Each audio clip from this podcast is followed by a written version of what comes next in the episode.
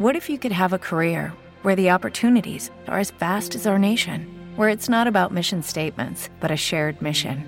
At U.S. Customs and Border Protection, we go beyond to protect more than borders. From ship to shore, air to ground, cities to local communities, CBP agents and officers are keeping people safe.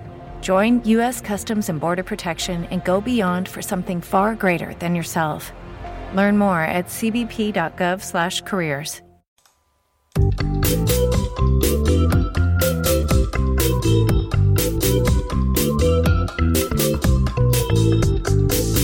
Hola a todos y bienvenidos a un nuevo episodio del podcast de las ventas. Mi nombre es Marta de Francisco, profesional de las ventas con más de 25 años de experiencia y con unas ganas tremendas de poder compartir todo lo que he ido aprendiendo a lo largo de estos años. Las ventas es una profesión apasionante que nos permite dar lo mejor de nosotros mismos. Así que confío en que lo que vayamos transmitiendo en este podcast sea de muchísima utilidad y muchísimo interés para vosotros. Bienvenidos.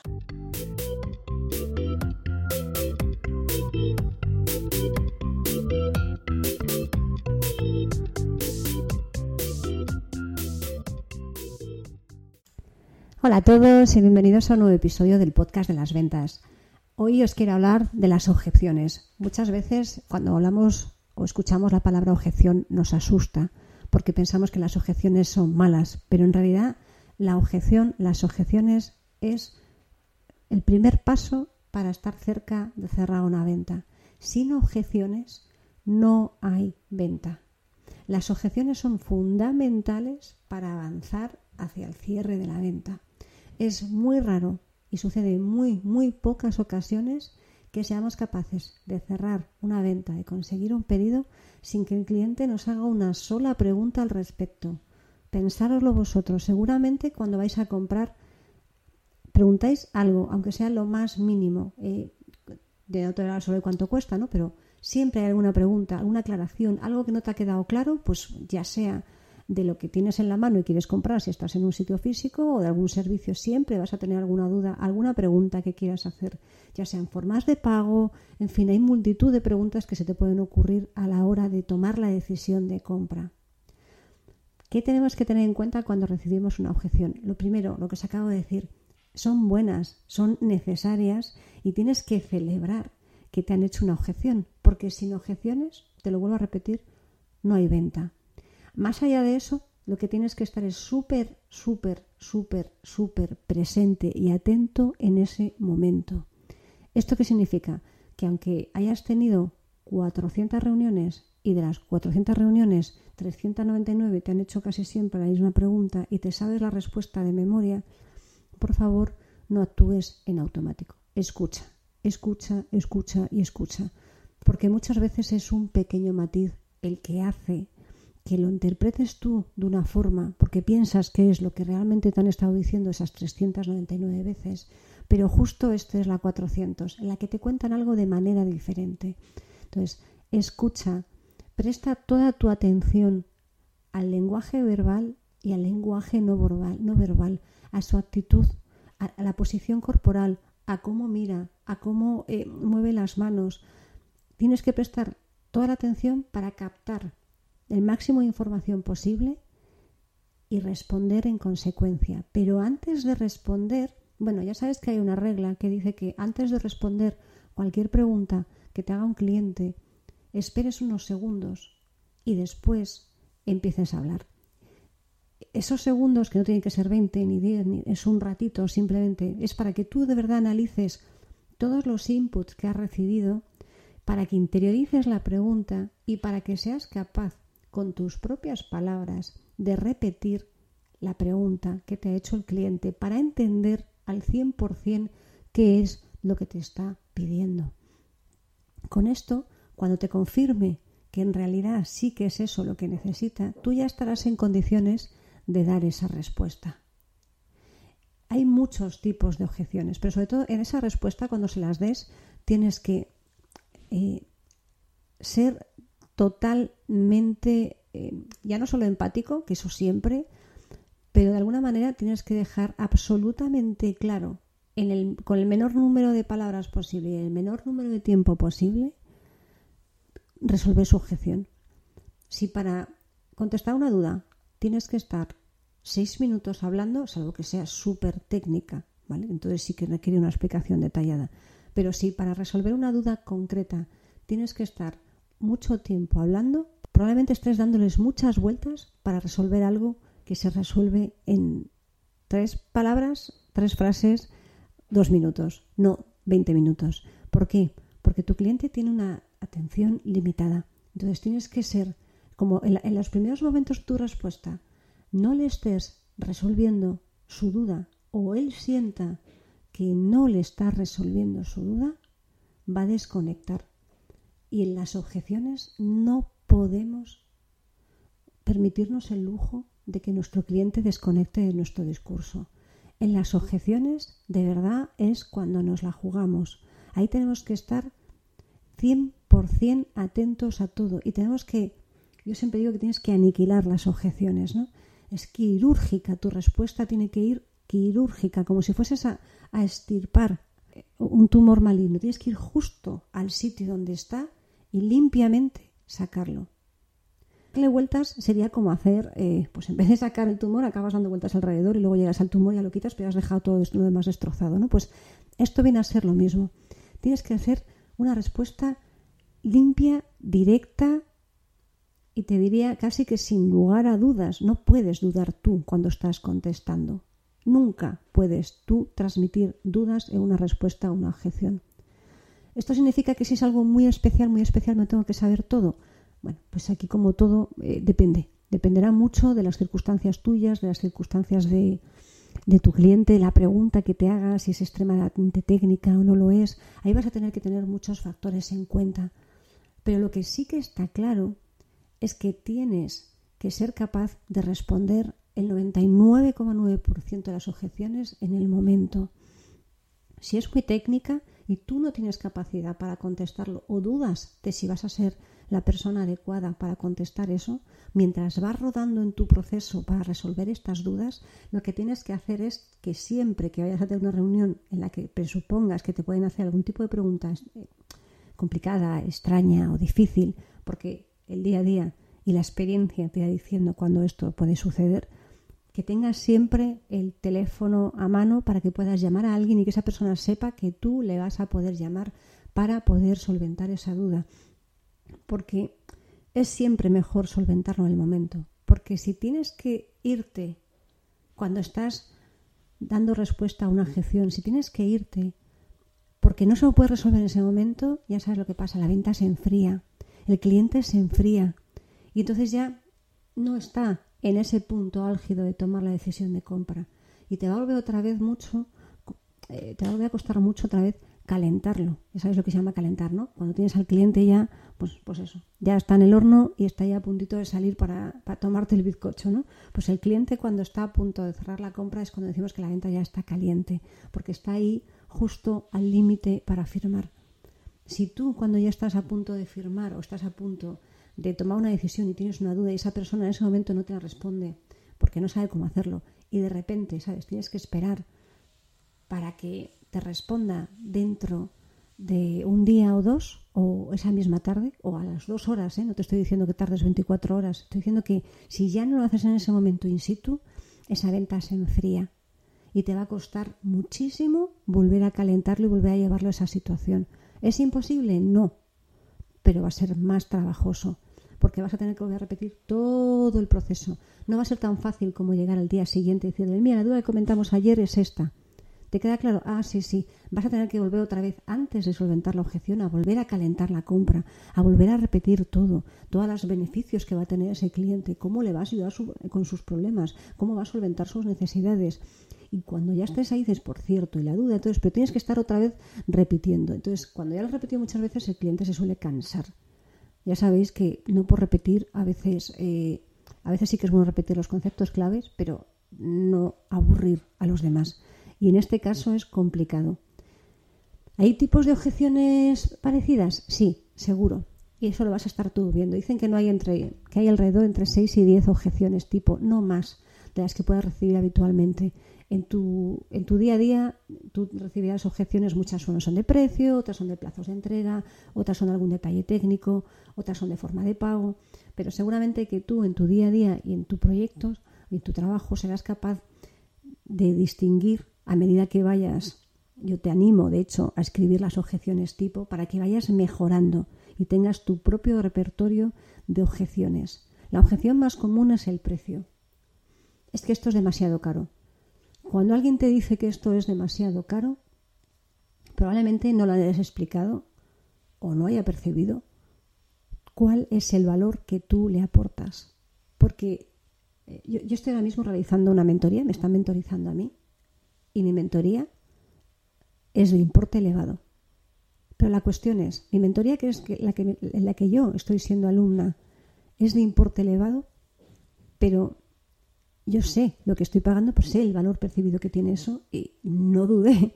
Quiero decir, sí, me lo puedo permitir, no me lo puedo permitir. En este caso me lo puedo permitir, perfecto. Lo pago y empiezo a hacer la mentoría.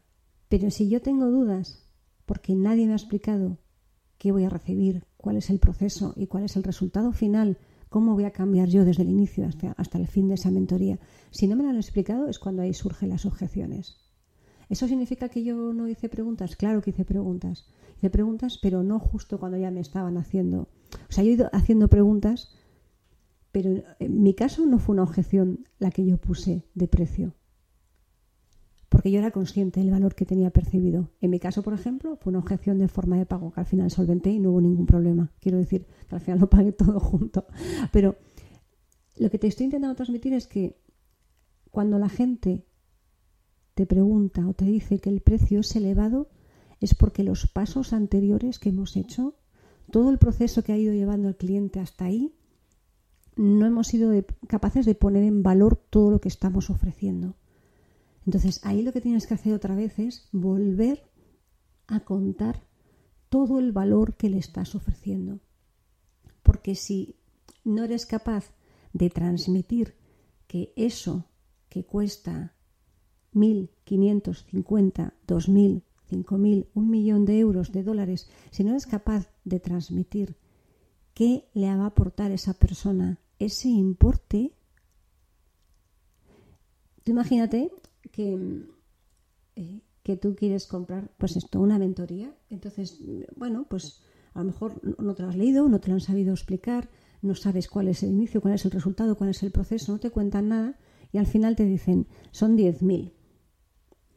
Y tú dices, ¿10.000? ¿Pero cómo va a ser 10.000 si esto al final son 40 horas y no tiene sentido que sean 10.000 euros? ¿Para cuánto sale la hora? Claro, pero es que a lo mejor, si tú llegas a esa pregunta de si esto son 40 horas, 10.000, ¿qué me estás contando? Es porque nadie te ha sabido transmitir quién te va a dar ese servicio, qué vas a obtener, cómo vas a cambiar, cómo vas a avanzar, cuál va a ser el proceso, porque tú tienes que tener claro, cuando estamos hablando de precio, el ratio precio-beneficio percibido.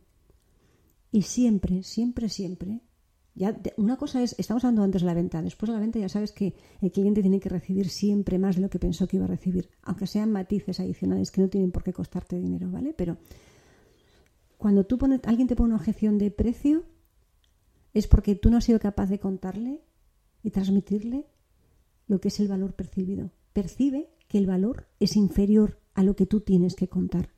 Entonces tienes que volver a contarle o profundizar o ampliar la información de qué beneficios obtiene. Recuerda, beneficio no característica, beneficio y no característica, beneficio y no característica.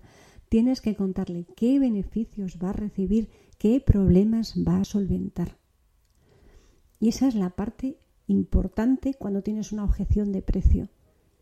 Muchas veces tendremos una objeción de precio, bueno, porque a lo mejor no estamos hablando con el cliente adecuado, no lo sé. Mirad, yo ahora mismo estoy haciendo un curso de 3 días, el 10x Rule de Grant Cardone, del bootcamp, y ayer, por ejemplo, estaba diciendo él, ¿no?, que cuando alguien le hace una objeción de precio, automáticamente lo que hace es sube el precio. ¿Que no lo quieres por 10.000? Pues son 15.000. ¿Por qué? Porque dice que al final acaba obteniendo, bueno, pues que le está ofreciendo el producto a la persona adecuada a medida que va subiendo el precio. Bueno, esto en el día a día pues habrá que ver qué aplicación tiene o no. Pero lo que sí que te digo es que si tú no eres capaz de transmitir que tu producto, tu servicio, lo que sea que estés vendiendo, vale el importe que estás pidiendo y mucho más, la objeción de precio no vas a ser capaz de rebatirla, porque nadie va a pagar más de lo que espera recibir. En general, todos cuando vamos a comprar esperamos pagar algo y recibir muchísimo más, ¿no? Pues cuando tú la venta no deja de ser ponerte en el papel del otro. Cuando tú ves que la otra persona no te va a comprar por precio o te insiste en que el precio no es el adecuado, tienes que detectar haciéndole preguntas si realmente el valor percibido, tienes que chequear que el valor percibido se lo has transmitido correctamente, porque muchas veces es simplemente una objeción de precio falsa, que es como la típica excusa de que es muy caro, pero en realidad sabe lo que cuesta, simplemente está con la resistencia a la compra. Entonces no es una objeción real. Es una objeción falsa. Probablemente detrás de esa objeción haya otra más profunda y la primera que te va a salir es esa. Por eso primero tienes que chequear y detectar que ahí has hecho correctamente tu labor de transmitir todos los beneficios y todas las cosas buenas que tiene el producto o servicio que tú vendes. Si tú chequeas que eso es correcto y el cliente te tiene que ir diciendo sí, sí, sí, sí, sí a todo lo que tú le has contado, ahí ya estás eliminando la razón de objeción de precio. Ahí ya estás eliminando la principal objeción de precio que te haya puesto. Saldrá otra, porque cuando te ponen directamente la objeción de precio y esta es fácil de quitar porque chequeas que realmente valida todo lo que tú le estás ofreciendo y que cree que es un precio acorde al mercado, entonces saldrán otras que haya ocultas por detrás. Las objeciones son un proceso iterativo. Puede ser que solo haya una objeción, la solventes y avances, o puede ser que tengas una objeción, las reglas, otra objeción, las reglas, otra objeción, las reglas, otra objeción, las reglas, otra objeción, las reglas, hasta que llegues a la objeción final. ¿Por qué? Porque hay mucha gente que la razón real por la cual tiene dudas para comprar no sabe transmitirla, no la quiere reconocer o realmente no ha terminado todavía de tener claro qué es lo que le está impidiendo tomar la decisión de compra. Y eso es tu labor principal. Tú tienes que estar ahí escuchando atentamente y viendo. Por eso es tan importante el lenguaje verbal y no verbal, porque tienes que estar viendo todo el conjunto para, en base a toda la información que recibes, ser capaz de ver cómo puedes ayudar a ese cliente a solventar sus dudas para comprar. Recuerda, este matiz de solventar las dudas para comprar es importante, porque no es lo mismo. Bueno, esto ya sabéis que hay un episodio completo del podcast. No es lo mismo vender que ayudar a comprar. Y cuando tú lo enfocas desde el lado, y sobre todo en esta parte de las objeciones, tienes que hacer que el cliente sienta que estás a su lado para ayudarle a tomar la decisión correcta.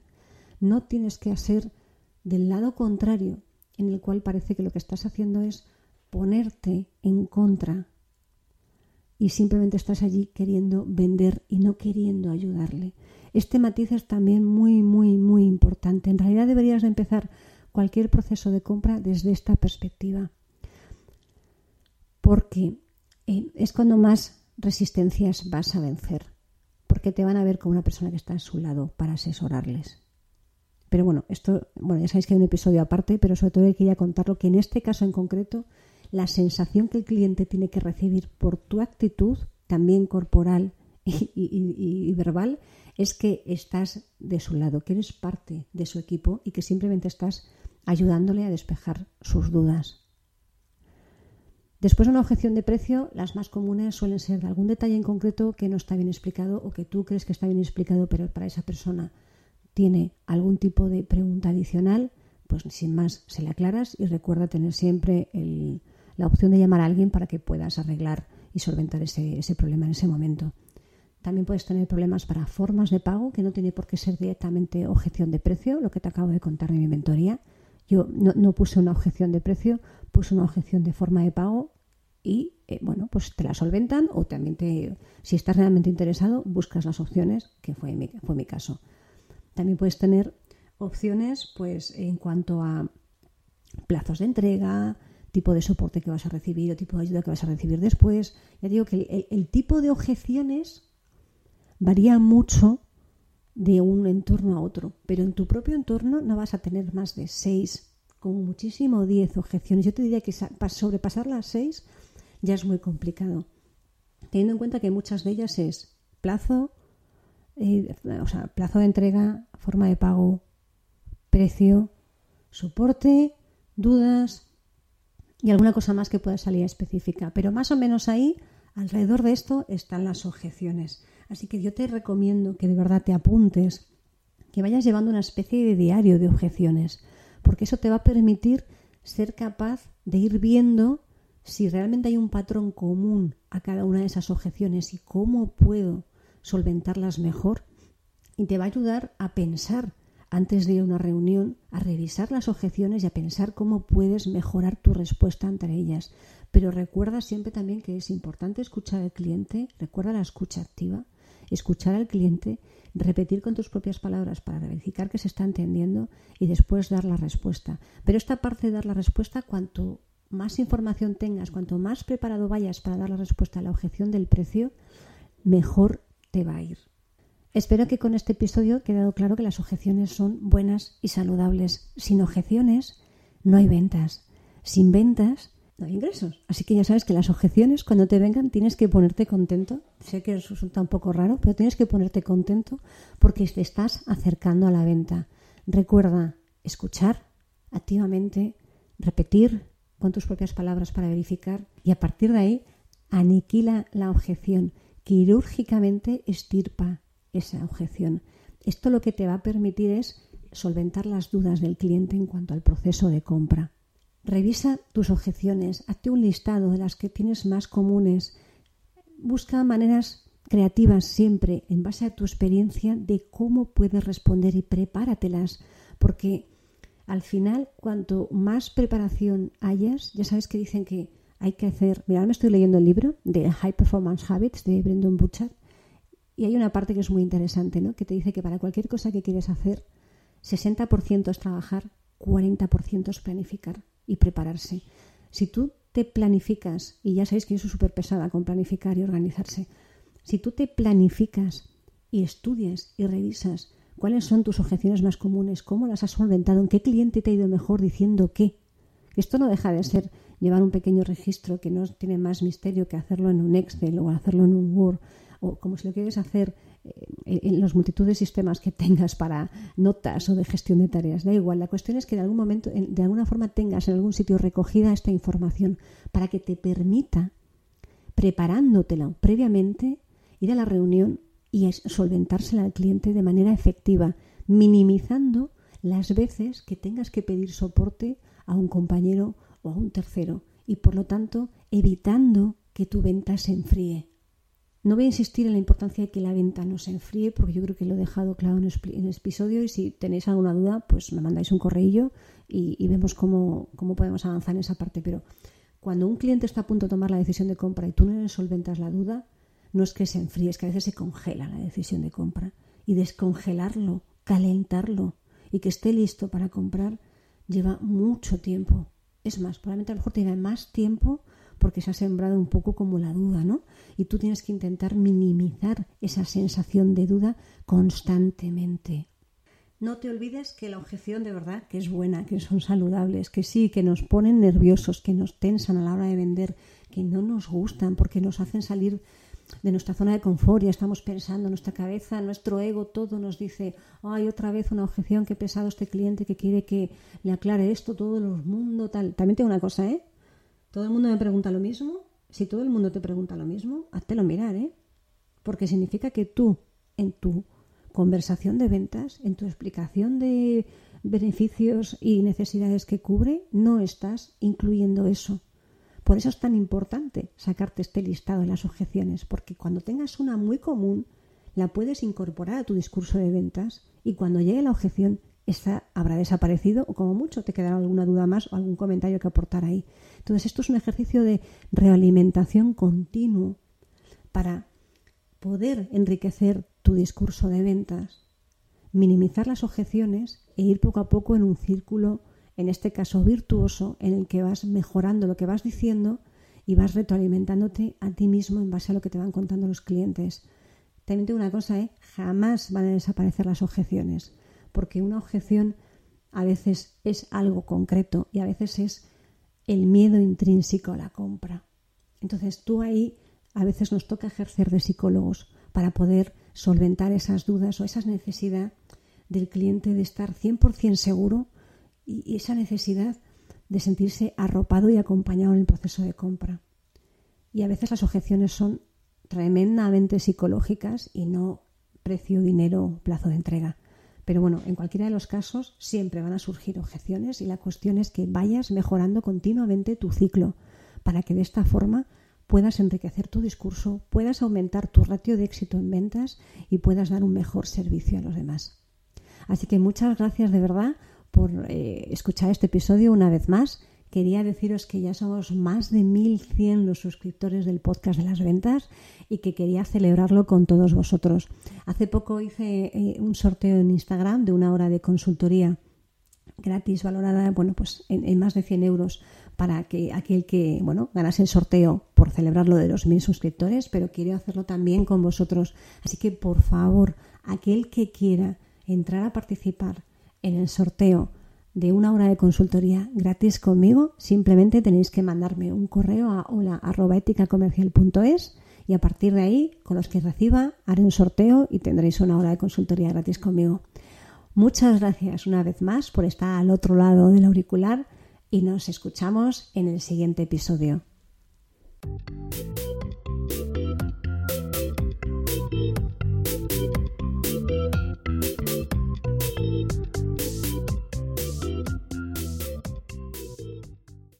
Muchas gracias por escuchar un nuevo episodio del podcast de las ventas. Si te ha gustado el podcast y te gusta algún episodio en concreto, por favor no dejes de valorarnos, dejarnos una reseña o hacernos algún comentario en las distintas plataformas en las que el podcast está publicado. Te recuerdo cuáles son: Spreaker, Spotify, Apple Podcasts, iVoox, Google Podcasts y YouTube. Adicionalmente, en la página eticacomercial.es, en el apartado del podcast de las ventas, están todas las notas correspondientes a cada uno de los episodios, donde ampliamos la información o os dejamos los enlaces que los distintos invitados o yo misma os haya dejado a lo largo del podcast. Muchísimas gracias y nos vemos en el siguiente episodio.